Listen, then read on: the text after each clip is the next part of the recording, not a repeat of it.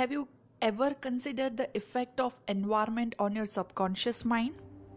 Remember that your subconscious mind is absorbing information constantly and drawing conclusions and forming beliefs based on that information. If your daily environment is filled with negativity and strife, imagine what kinds of messages are being absorbed in your mind. Try to keep your environment positive. Try to keep your surrounding healthy and positive. Thank you. Have a wonderful day ahead.